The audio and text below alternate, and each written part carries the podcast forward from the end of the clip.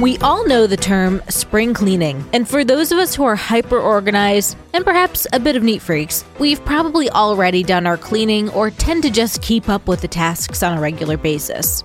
But for those who may need an extra reminder and push, today is a day for you. It's May 10th, and today is National Clean Your Room Day.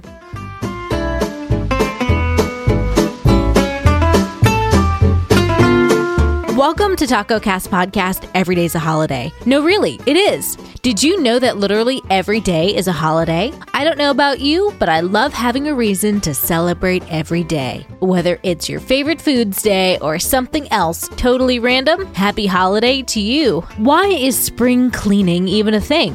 Why not winter cleaning? Well, it comes from the 1800s and having to clean homes because fireplaces and other heaters would leave a layer of soot in homes, and the house really needed to be deep cleaned to get it all out. But the idea of cleanliness comes around much earlier.